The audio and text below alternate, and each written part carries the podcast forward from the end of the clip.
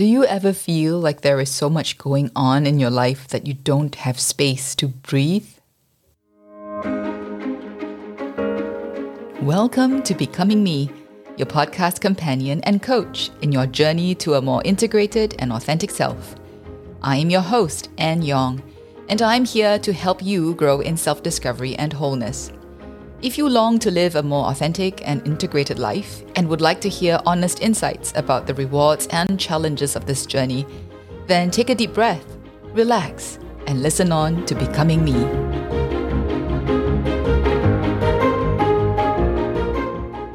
Hello again, my dear listeners. We are now into episode 8 of the Becoming Me podcast, and I have had such great pleasure hearing from some of you Thank you for giving me feedback and letting me know what this podcast is doing for you.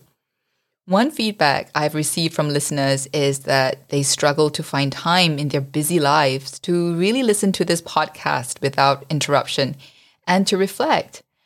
I really empathize.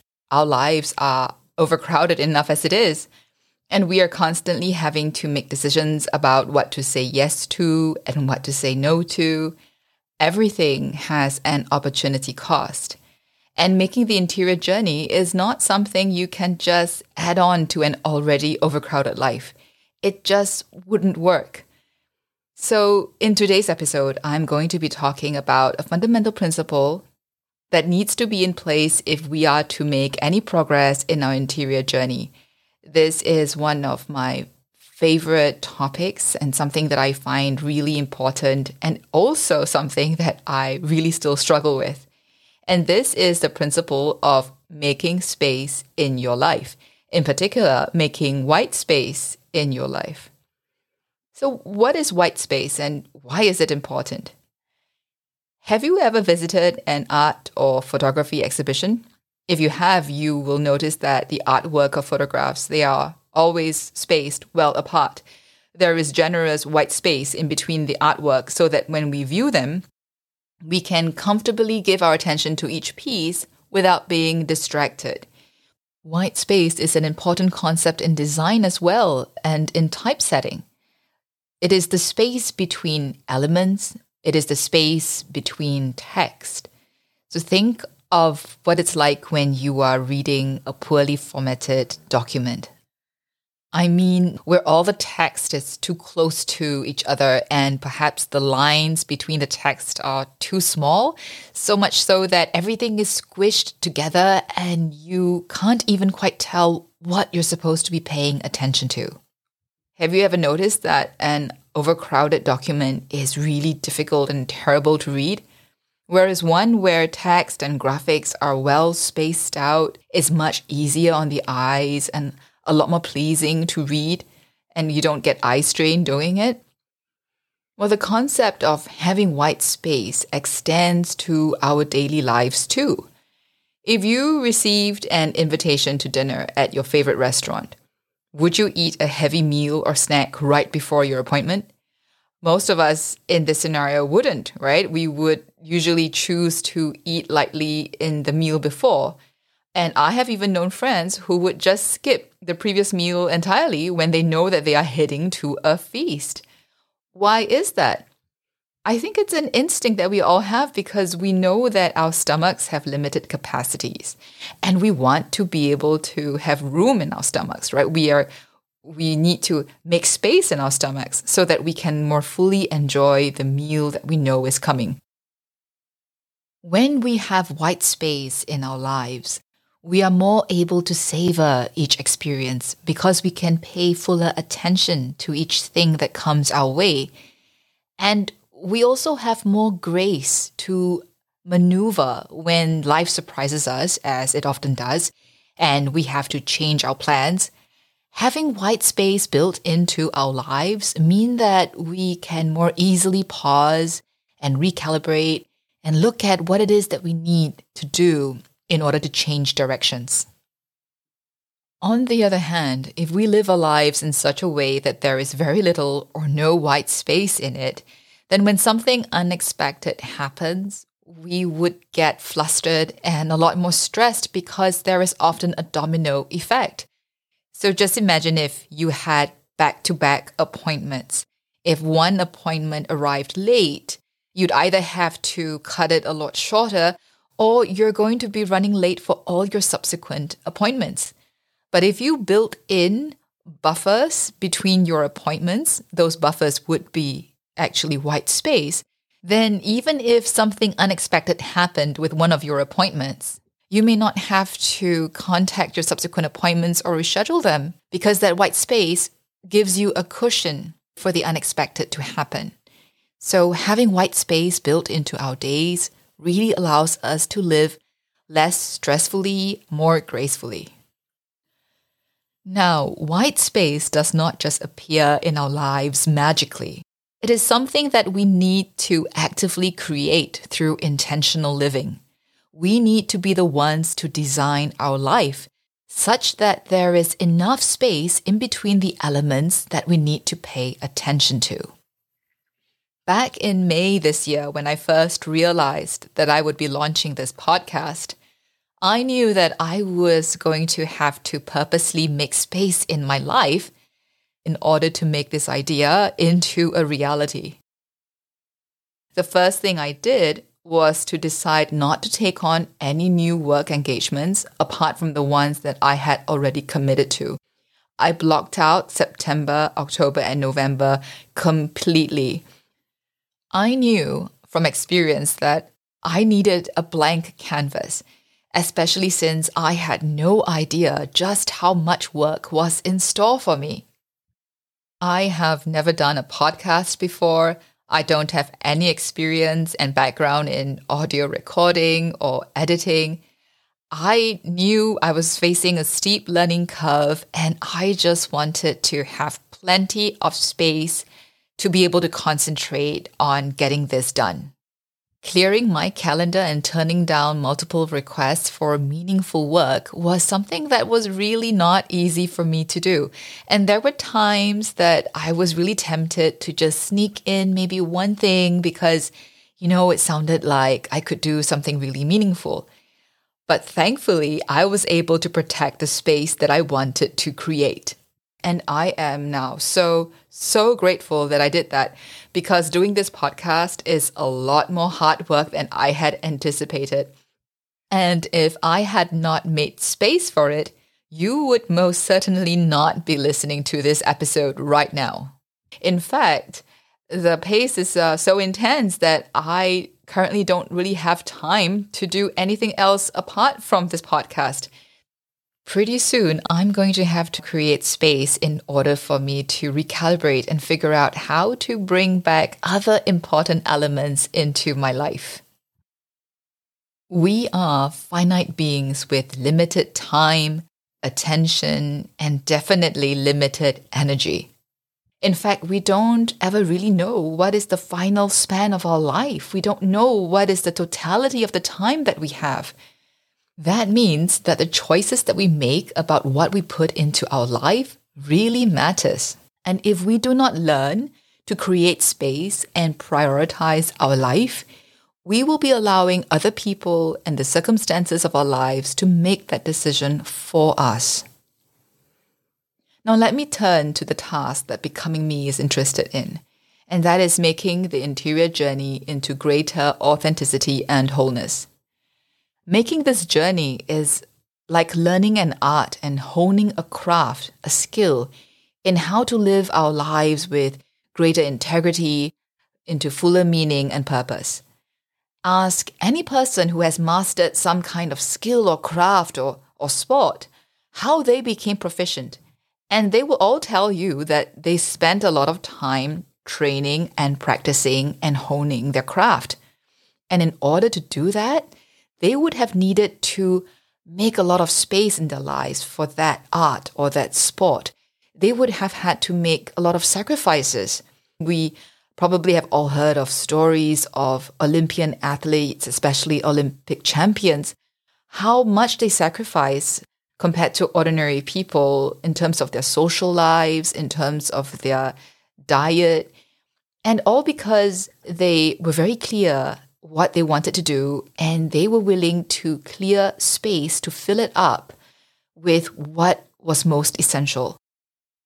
those who fail to make space for their goals will almost surely fail to achieve their aim. Now, take a moment and as you listen to what I'm about to describe, think about how much it applies to your life right now. I have a lot of things going on in my life right now, and I constantly feel hurried and I am often stressed. I am impatient with people when their needs keep me from keeping to my tight schedule, and I get angry when unexpected situations pop up and derail my plans. My life is so full of things to do that I am anxious about many things, and I do not have the space or the time to slow down or pause.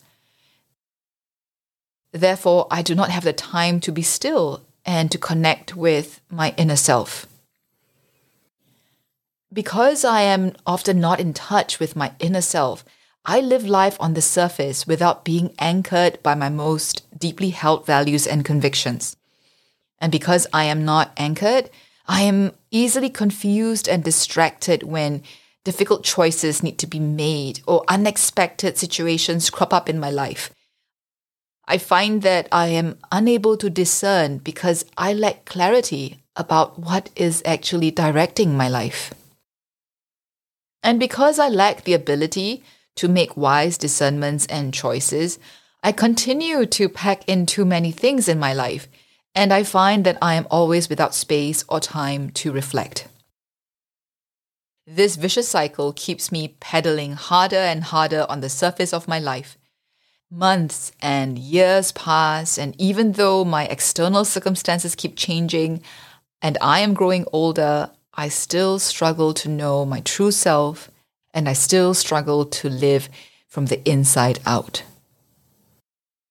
What I just described is what I call the vicious cycle of inauthentic living. And I have been caught up in it my whole life. Even now, I'm constantly feeling the pull into this cycle. And whenever I stop being intentional about making space in my life to take care of my interior journey, I am sucked back right into it. When we are living only on the surface layer of our lives, that is when we will often experience FOMO, right? The fear of missing out. Because we are not in touch with our deeper selves, we are always afraid that we would make the wrong decision and miss out on something that we really want. And in the end, we just don't make any discernment really and just try and pack in as many things as we can. Conversely, the clearer we are about who we are and what we stand for, the more easily and quickly we would be able to decide what to let go of, even when it is really good things that we may need to let go of. So, let me share with you my own example of learning the importance of making space in my life. Years ago, when we were newly married, my husband Henry and I used to pack our calendars. Apart from our work, we tried to fit in as many social appointments with family and friends and self improvement opportunities, such as maybe courses and talks to attend. And we also packed in church ministry and also tried to fit in, of course, couple time. Our weekday evenings were usually filled, and our weekends often consisted of back to back appointments. This lifestyle made us look like we had a really full and vibrant life filled with activities and friends and meaningful things, even. However, underneath that glittering surface, our inner lives were barren and weak, and even our marriage suffered. Why? Well, our schedules were so packed with activity that at the end of the day or week, we were so tired we would just veg out in front of the TV or be on our devices scrolling mindlessly through social media. We had no energy to connect more meaningfully with each other. Yet we never thought of simplifying our lives. Why? Well, because it was so hard to decide what to leave out. We had a really difficult time saying no to people as well. I mean, we had friends who wanted to meet us and whom we wanted to meet There were colleagues who invited us to social events, which we thought was not very nice to say no to. The ministries in church were always asking for help. Not to mention those few years when wedding invitations came a few at a time. We just didn't know how to say no or how to choose what to say no to. And so we ended up trying to cram in as many things as we could. Soon, though, we found that we became more impatient and irritable with one another. And thankfully, one day, after having to rush from a heated argument between us to an appointment where we were to minister to another couple, we realized just how horrible and inauthentic it was to live this way. What are we offering others anyway if we don't even have the ability to keep our own inner lives and marriage healthy? After that incident, we decided we had to try and identify what was going wrong. And we decided that every month we would review how we were doing both personally as well as in our relationship with one another. And we reflected on why tensions had been high or why things were going well. And it didn't take too long for us to recognize that we were doing really poorly because our lives had no buffer, no white space. We were constantly stressed because everything was packed so tightly that when something unexpected happens, our stress immediately peaks because there is a domino effect on all the other things that we had planned. And even more importantly, we realized we were doing poorly because we were too tired out and our minds and hearts were just too saturated with noise to be still, to be quiet, to rest, and we had no energy and no time to connect with our inner selves. And because we had no connection with our inner selves, the interaction and conversation between the two of us remained on the superficial level. Eventually, our relationship also started to lose its depth, and we began to lose focus on the meaning and purpose of our being together. On the surface, we were doing many good and meaningful things including being very active in church ministry.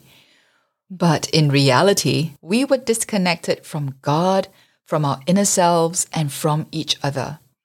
Fortunately, we both agreed to do something about it, and we began to make some changes. Every month, or at most every two months, we set aside a full weekend as much as possible for rest. And on these weekends, apart from worship, we kept them empty of any plans or activities. We prioritized being instead of doing and gave ourselves permission to explore, to play, to nap, and engage in the long and deep conversations that we love about life, about God, about our dreams, and our own personal journeys. We also set aside one weeknight a week as white space so that at least for one weeknight every week, we are at home for dinner together, not meeting anyone else or doing anything else. And also, that night we would be able to have an early night and catch up on rest. What I just described was something that Henry and I went through, oh, I can't remember how many years ago now. And the exact form of how we create and maintain space in our lives changes according to the season that we are in, the responsibilities that we have. This means that we need to review this discipline fairly often.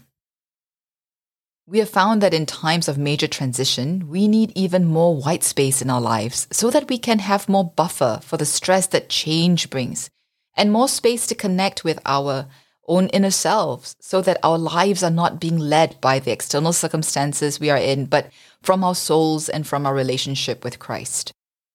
When we learned to dive deeper into our inner selves, we recognized that if we were to honor our own limitations, and if we really believed that our relationship with God and living authentically with each other in our marriage was a non negotiable thing, then we had to become essentialists. We became so much happier once we changed our lifestyles to incorporate space. We stopped doing back to back appointments, which meant that whomever we were with had our full attention. and we were not constantly worrying about the next thing that we have to get to. Our time with people became deeper and more meaningful because there was time for conversation to become deeper and more meaningful. While on the surface it looked like we became less available to others, in reality it actually meant that much more of ourselves were available when we showed up.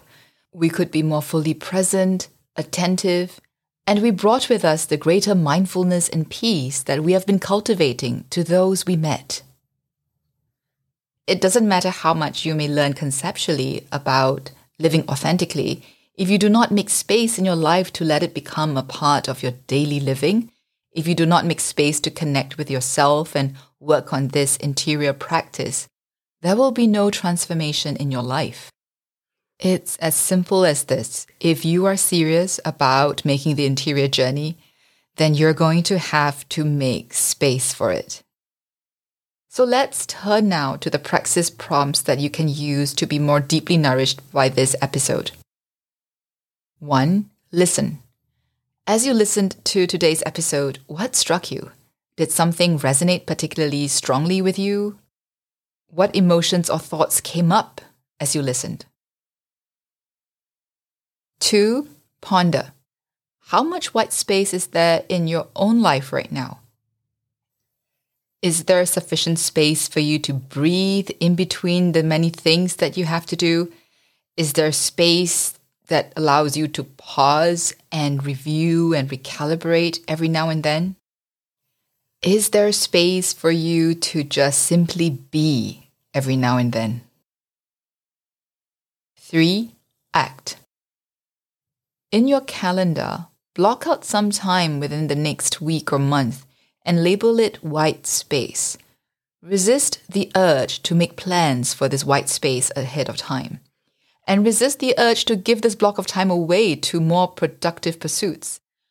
When the time comes, you can decide how you wish to use this white space in a way that serves you best. You could use it for a nap if what you needed to do was to catch up with rest, or read a novel you've been wanting to read, or maybe connect with someone you haven't had the time to reach out to. Or, if it really comes down to it, this white space could serve as a buffer if plans change unexpectedly and you need space in your calendar to maneuver. I would like to bring today's episode to a close by recommending a book that quite literally changed my life as well as Henry's. The book is Essentialism The Disciplined Pursuit of Less by Greg McKeown. If you are ready to learn a way to have clearer and sharper focus in your life for what really matters, do check out this book. But this book alone isn't going to help you if you're not in touch with your core and what your deepest values and convictions are. On the other hand, if you are already trying to practice living from the inside out, then this book is going to help you more than you can imagine. Well, that brings us to the end of this episode of Becoming Me. As always, go at a pace that is right for you. Do as little or as much as you are ready to, and take breaks whenever you need. And I hope that after listening to today's episode, you are ready and perhaps even eager to go and create white space in your life. Remember, the most important thing about making this journey is to keep taking steps in the right direction, no matter how small those steps might be. And no matter where you might be in your life right now, it is always possible to begin. The world would be a poorer place without you becoming more fully alive. Don't forget to visit my website at becomingme.sg and to subscribe to my newsletter as well as to this podcast. Until the next episode, happy becoming!